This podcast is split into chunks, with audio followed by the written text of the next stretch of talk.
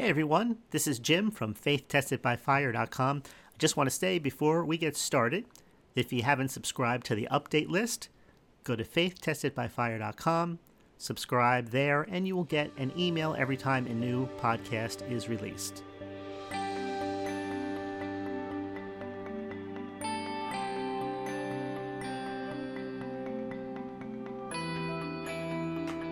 So, hey, let me say, uh, it's good to be back.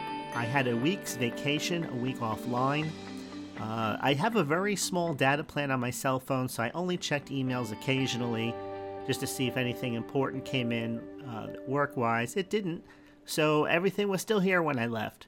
I know sometimes you feel that if you're not on top of everything that's happening online in the news or wherever, that you're missing out on something. And it's amazing that when you step away from it, and you're not connected to it for a period of days or a week, maybe even weeks, um, it changes your perspective your sp- perspective on things. It's it's almost like uh, you have energy in you that you didn't have before. You don't realize sometimes whatever you give your attention to, that's where the energy in you goes to the mental energy. And the mental energy, you only have so much of it. And they say that in terms of energy, physical versus mental, it takes longer to restore mental energy than it does physical energy. So, in other words, if you're doing mental work for eight hours or you're doing physical labor for eight hours, at the end of the time, it takes the mind longer to recover than the body does from that amount of time of work. It's very interesting. And I've noticed that in my own experience. When I focus my energy on spiritual things, and do what the Bible says about setting your mind on the things that are above in that heavenly world where uh, God is. And when you focus on things like faith and forgiveness and love and all these things that the Bible teaches, maybe churches don't teach it like they used to, at least the average ones, but the, that's what the message that Jesus came to bring was a very positive message. It was a message of forgiveness, it was a, a message of restoration between a, an individual and God. It was a very positive message. Uh, the only time that you saw any negative is is when people rejected the message, and the people reject the message because eh, when you really look at the Bible, it's about releasing control and having faith in God, whereas it, the religious system is based upon control, right? So so. Uh, the religious system uses the truth and perverts it and twists it to their own benefit. But the truth, as Jesus told it, was to everybody's benefit. In other words, nobody loses. We're all on equal ground. So the Bible says, in God's eyes, in Him, in Jesus, in Christ, there's there's no difference whether you're a male or a female, whether you were born a Jew or a Greek, like they said in the day. Um, but everybody has opportunity to be a new person in, in, in Christ. So it's a very positive message. But in the world, everything's very negative, and every time you look at something negative, it sucks. It seems to suck a little bit of life out of you, if you really think about it. When you listen to the news, it sucks a little bit of life out of you. So why do you go back day after day to have more life sucked out of you? I understand that people want to um, keep up on things and they they want to know what's going on in the world. Totally understand that. But when it goes beyond an addiction, where you don't feel right unless you get your negative news for the day, then you have to wonder that, you know, it's like an alcoholic. If an alcoholic could take a pill and it would eliminate their desire for alcohol, no cold turkey, nothing ever again, would they do it? Probably 99% of them would. I'm leaving that 1% option open in case somebody's totally out of their mind and not thinking clearly. But really, regardless whatever addictive habit that you have if it's bad. If you could just swallow a pill and replace it with a good habit, why wouldn't you? Because you know it benefits you. You know, it's like the person that smokes. They know they should stop smoking, but there's something in them that's so strong that compels them to do something that's not helping them. So whether it's it's food or habits or whatever we're talking about, um, everything seems to go towards that negative trend, and and people on the outside who never actually read the New Testament, that's what their idea of it is because men have taken the truth and they've twisted it to their own end. The Bible puts it this way that that men twist the scriptures to their own destruction. So Jesus put it this way He said, The thief, Satan, demons, evil spirits, things that we can't see but affect how we think, that affect attitudes, that affect decisions of key people in high places. It says, Satan comes to steal, kill, and destroy, but I've come that you might have more life and have it more abundantly. So that's not just talking about the outside part of your life, it's also talking about the inside of it.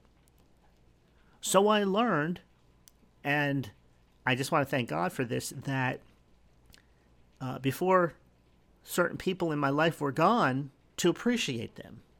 So there's no regrets. No regrets of not having been there, no regrets of not having taken the time to listen.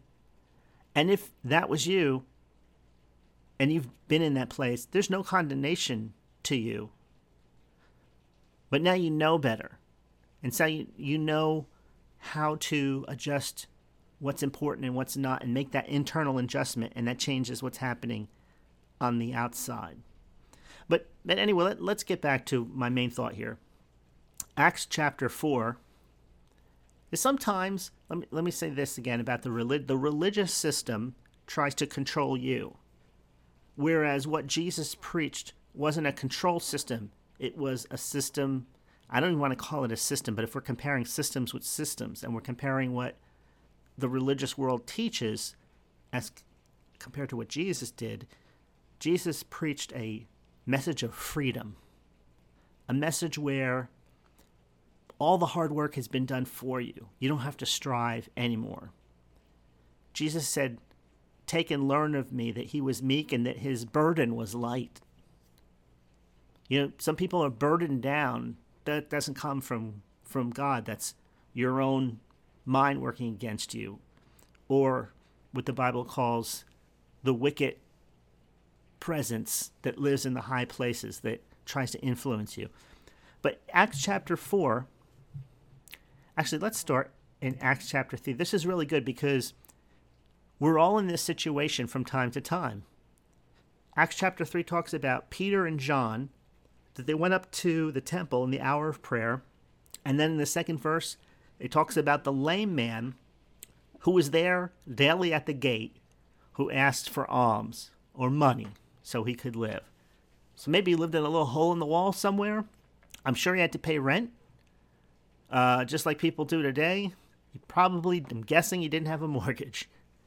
But it says, who seeing Peter and John about to go into the temple asked alms. And Peter, fastening his eyes on him with John, said, Look on us.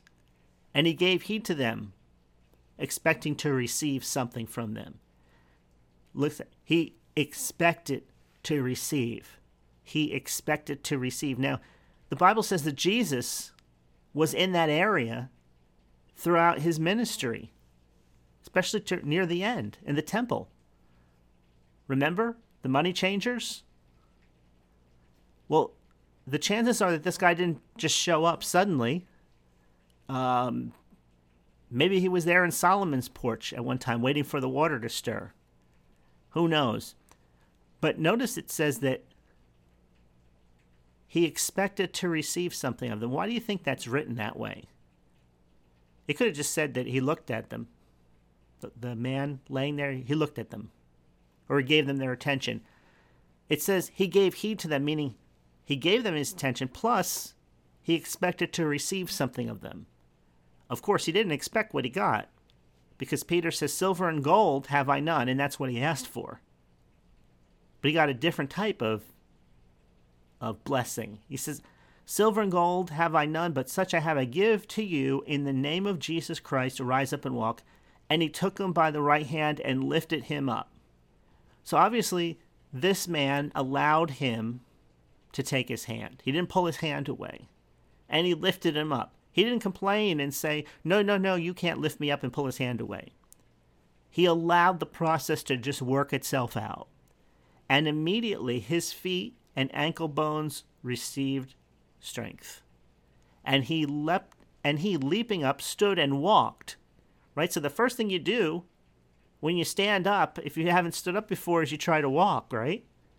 And he said he entered with them into the temple, walking and leaping and praising God. And all the people who saw him walking praised God. So he's on the outside. The people passed him to get to the inside, and now he's walking inside, and everybody sees him.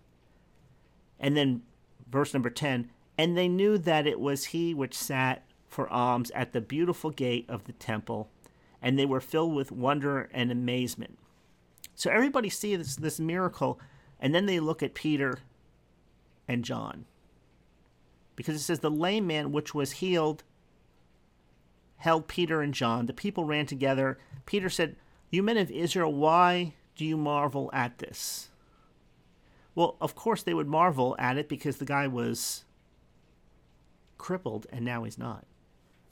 Or why do you look so earnestly on us as though by our own power or holiness we made this man walk?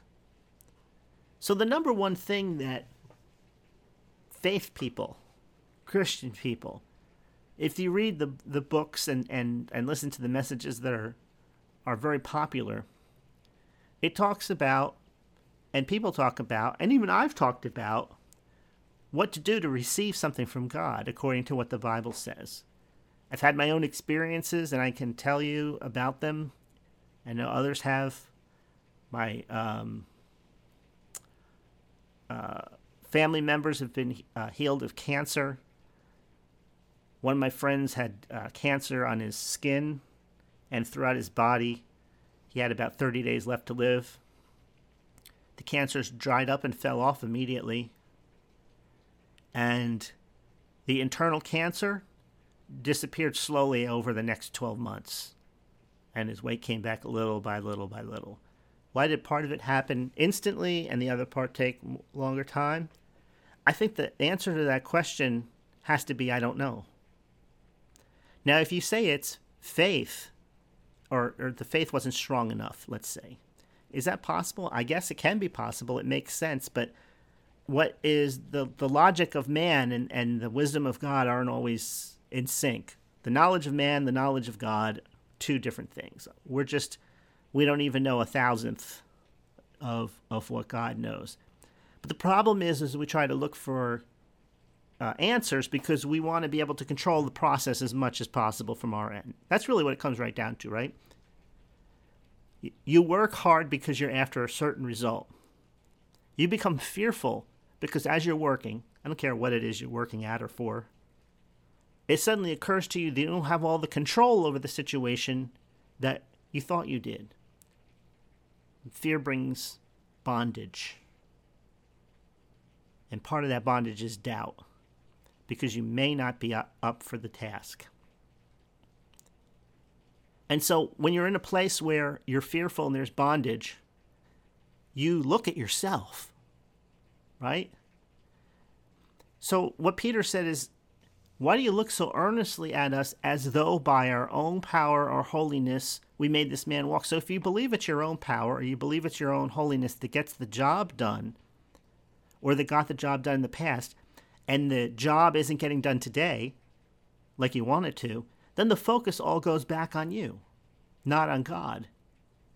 Right? And the Bible says have faith in God. It doesn't say have faith in your faith. Now, I'm not trying to, uh, you know, argue about semantics and, and, and play with words. I'm just talking about, I'm trying to use what I'm saying now so that you reflect on your own experience. How many times have you asked yourself, what do I have to do? And Jesus told people over and over again what to do only believe. Only believe. So if Peter says that it wasn't by his power or his holiness that he was able to made, make this man walk, then he knows that he knew because he spent time with Jesus. He made a lot of mistakes, as did John, but they both knew that they didn't control the power, they didn't control the holiness, they were just a pipe through which it flowed. Did you ever wonder why somebody like the Apostle Paul made the statement, When I'm weak, I'm strong? When I'm weak, I'm strong. When, in other words, imagine this.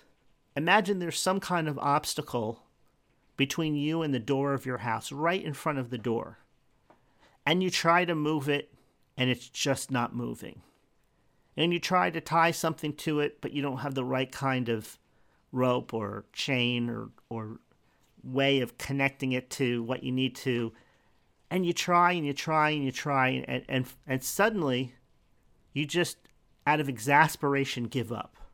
And you don't know what to do. You've exhausted your knowledge, your resources, or whatever. This may be a poor illustration. Maybe a better one is your car stuck in front of your house. But you do what you know how to do, and you can't move the obstacle. See, that's the point where we come to the end of our rope that we really genuinely sometimes it takes that for us to finally have to trust God and have faith.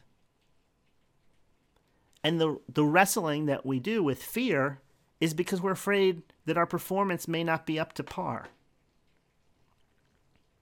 I remember this time I was in high school. This was many years ago and I was in a tennis match. And all of a sudden I started serving terribly. And you know, the, the serve moves around. First, one person serves, then the next. If there's doubles, then one person on one team serves, then the next person on the other team, and it goes around until it comes back to you. Well, every time I was serving in the game, we lost, my partner and I. I remember getting so frustrated and afraid. The fear set in because I thought because my performance is so poor and I can't figure out any way to do it, we're losing points, and then we lost the game. And I thought if we keep losing the game, then we're going to lose the match. And if we lose the match, then the tennis team as a whole might lose this meeting with our, our rivals. And I remember one point where the ball was rolling over, and I saw the people in the crowd, and I just wished that I could just change places with them. I wished that. And one of my um, my my best supporter, my father, was there, and I remember walking over as the ball, you know, you don't have ball boys when you're a high school tennis player. You have to pick up the ball yourself. And one of the balls rolled over into the corner by the fenced in area, and I had to walk over there. I walked like I was like walking through quicksand. I just, I was so frustrated. And I looked over at my dad, and I said, I don't know what I'm, I just felt like giving up. I felt like running away. I just, like, just get me out of here. Put this in the past. Let me get it over with. Let me just lose. I was almost at that point. I looked at him and he said, Just go back to the basics. All you have to do is get the ball in play. Once you get the ball in play, then all of the other because everything else was working. It just was the serve that wasn't. My partner was playing well. My ground game was well. It just I couldn't serve properly. The balls were going wide, long into the net. He said, just get the ball into play. Forget about everything else. Forget all the fancy stuff. Just get the ball over into the box. And we'll work on what went wrong after the fact. And so I did, and we won. When you're in a test or a trial and things aren't going right, remember the basics that the Bible teaches. It's not by your power or your holiness, the Bible says, Now abides these three faith, hope, and love. The greatest of these is love. Jesus is our righteousness. Jesus is our redemption. That's what the Bible says. He did the work that we couldn't do so that we could be right in God's sight. Back in the Old Testament, every time somebody sinned, there was a record made of it. And once a year, they would make sacrifices to cover those sins.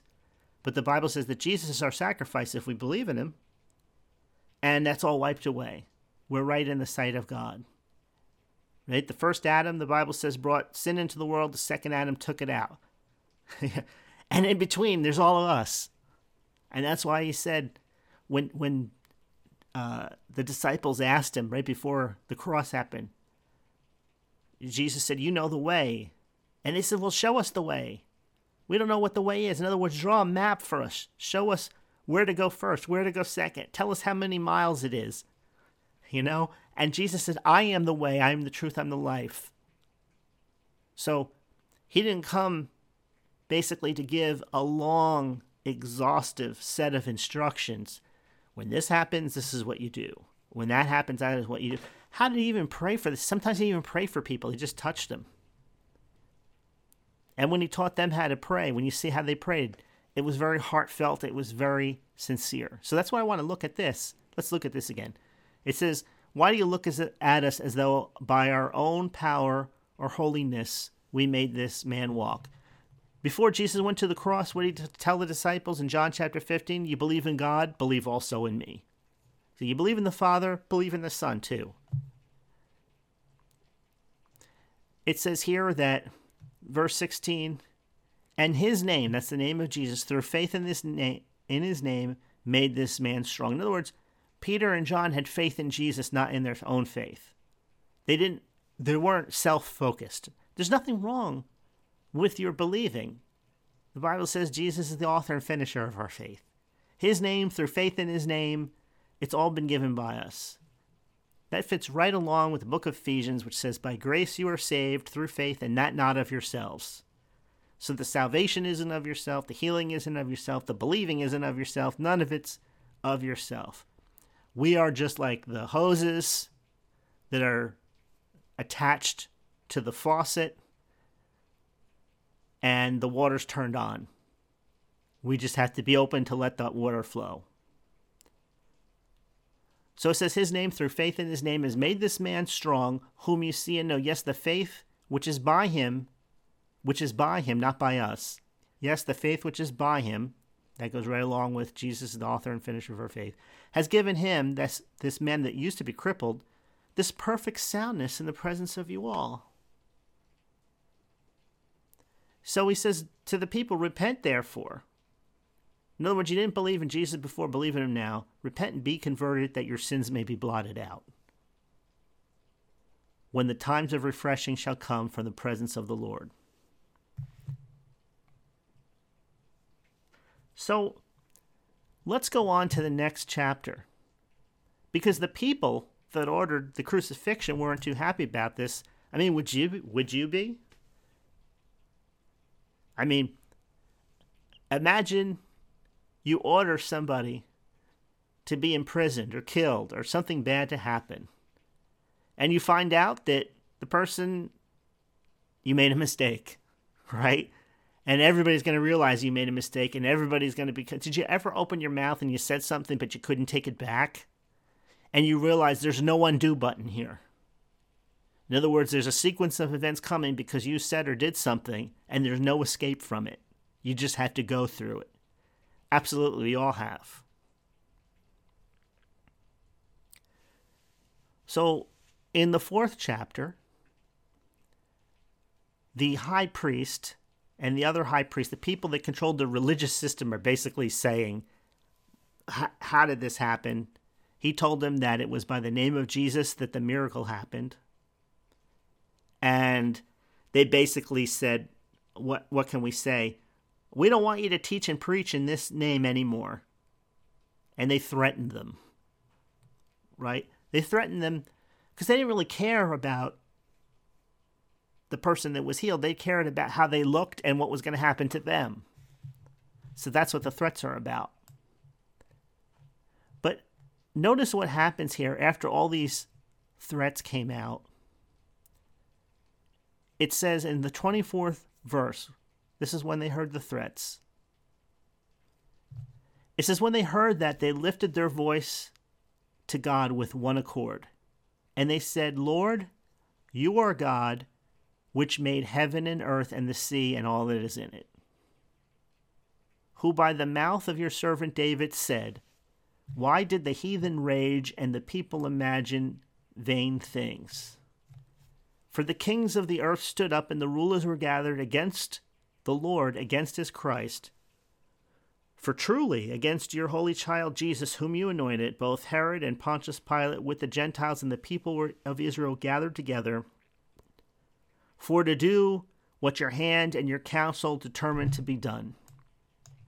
And now, Lord, behold their threatenings, and grant to your servants, those are the people praying, that with all boldness they may speak your word by stretching forth your hand to heal, and that signs and wonders may be done by the name of your holy child Jesus. And it says, And when they had prayed, the, pla- the place was shaken where they were assembled together, and they were all filled with the Holy Ghost and spoke the word of God with boldness. And of course, God stretched forth his hand and healed in the name of Jesus. So you can read that, but what I want you to take away from this look at the 24th verse for Acts 4 chapter 24. And it says and when they heard that they lifted up their voice to God. In this case the that happened to be threats, but in your own life you're going to hear things and it's not going to be good news. And this is an example here of how the original believers believed, how they prayed, and how God responded. It says they lifted up their voice with one accord. So sometimes it's just one person praying. Sometimes maybe it's you and your wife or your husband. And they actually quoted scripture here. They presented the situation to God and they pleaded their case. They basically said, This is what's happening. This is who we recognize who you are. In other words, they're acknowledging God and His ability, and this is what we're asking you to do for us. And then it says that after they prayed, the, the place was shaken. So we can see other examples of this in action. In other words, they're praying, they're asking God for help, but then they're doing something. They're using the name of Jesus or they're going out to reach people. Let's look at another example um, and, and think about the examples that we see today and compare them with the examples that we see acted out here because this is the generation that's closer to the truth and we're the kind of the generation that's farther from the truth.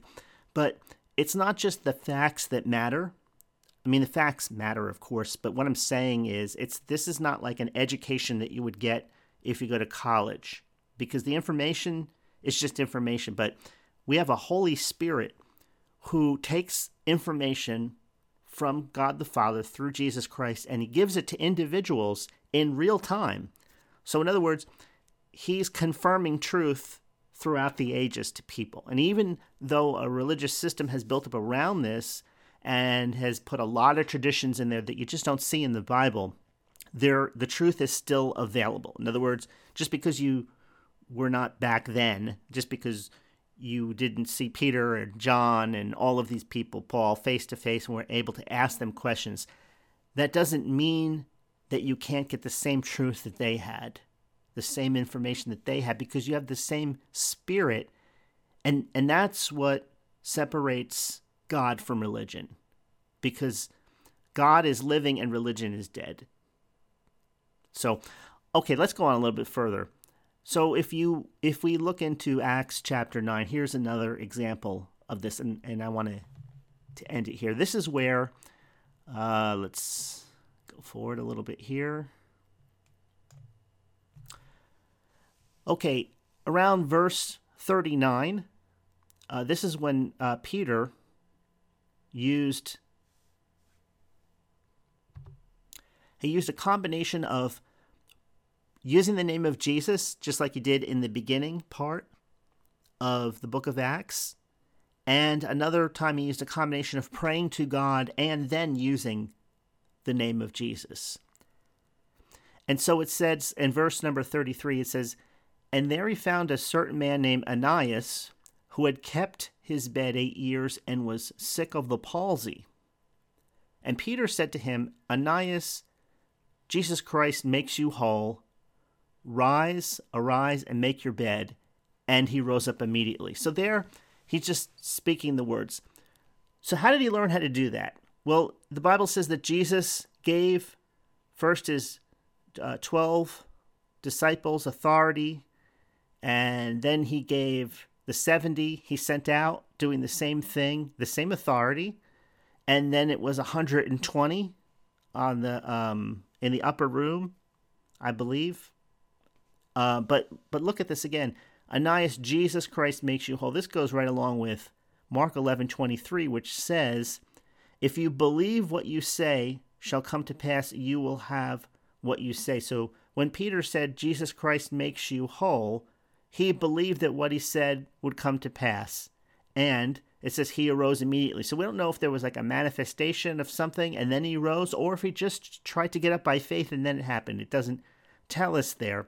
So really, it's unimportant. What is important is that it's not by Peter's power or holiness, again, in this instance, that made this miracle happen. It was the name of Jesus and faith in the name. Okay, so um, Okay, so verse number 37 It came to pass in those days that she was sick, talking about Tabitha, um, a girl in the verse above, and died, uh, whom when they washed, they laid her in an upper chamber. So she was already dead. Um, for as much as Lydda was near Joppa, the disciples had heard that Peter was there, and they sent to him two men, desiring that he would not delay to come to them. Then Peter arose and went to them, and when he had come, they brought him to the upper chamber, and all the widows stood there by him weeping. So at this point, she's probably cold and dead, not just dead and washed, but cold, dead, as dead as dead can get. And showing him the garments, uh, the coats and garments which Dorcas made while she was with him. But Peter put them all forth. So he remembered that. Just what Jesus did, he put everybody forth except for Peter and John. He got all the doubt, all the crying, all the weeping away. And it says, he kneeled down and prayed, and then turned to the body and said, So, what, what do you think he prayed when he kneeled down? Probably he lifted up his voice to God and acknowledged who God was and what type of ability God had and what God would do through Peter, through him. And why didn't he do that in the 34th verse, when he found Ananias, why didn't he pray? Why did he just use the name? But here he prays, then uses the name.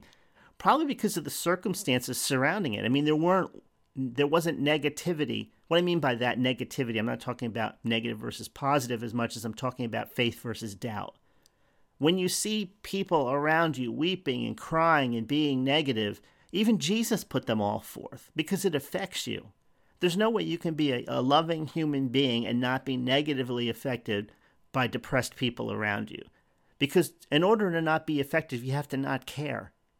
I mean, you try and block it, but it has an effect on you. It's kind of like walking down a dusty road, dust sticks to you, and you have to wash it off. Kind of like Jesus said when he washed the disciples' feet. And Peter said, Oh, clean all of me from head to toe. He says, You don't have any need for me to wash you from head to toe. You're already clean from the word which I spoken, but you know, I just have to wash your feet. So it's daily maintenance. So here is some maintenance, in my personal opinion, that we see. Because if this was a formula, they would follow it exactly this way every time. There is no formula, there's only the principle, and the principle is believing brings results and doubt doesn't. And persistent believing brings results and persistent doubt doesn't. I've seen things happen right away, and I've seen things happen over a long time. I was telling you about my friend who had the cancer throughout his body. Was down to about 90 pounds. When it was, it's internal and external cancer. The skin cancer dried up and fell off within days. The internal cancer took a while. He, he had to walk in persistent faith. He actually worked for himself, and, and what he did, he's still alive today. He uh, went to work every day and worked the best he could in a weakened state. That was his way of pushing forward in faith.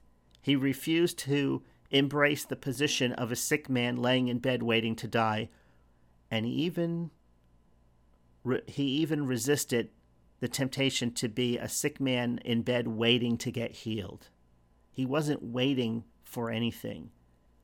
He said he based his faith on Mark 11:24 he believed he had the answer, and to the best of his ability, he acted like the Bible was true. Some people are acting like the Bible's going to be true at a future point in time, but faith is always present tense. Right? You have to believe now in this lifetime in the gospel. Once you get on the other side, then you, then it's you know your your the timing is it's a little late to believe in a uh, Jesus Christ being a Savior once you get there, because you don't need faith to do it. Then you have it by sight. So I didn't invent the system. I don't try to argue with the system. I'm not saying I understand every point of it 100%, but I know enough. I know the basics. I know the basics work. It's been my personal experience over the last 30 years. It's been the experience of others. I also know doubt works in so far as it keeps things from happening.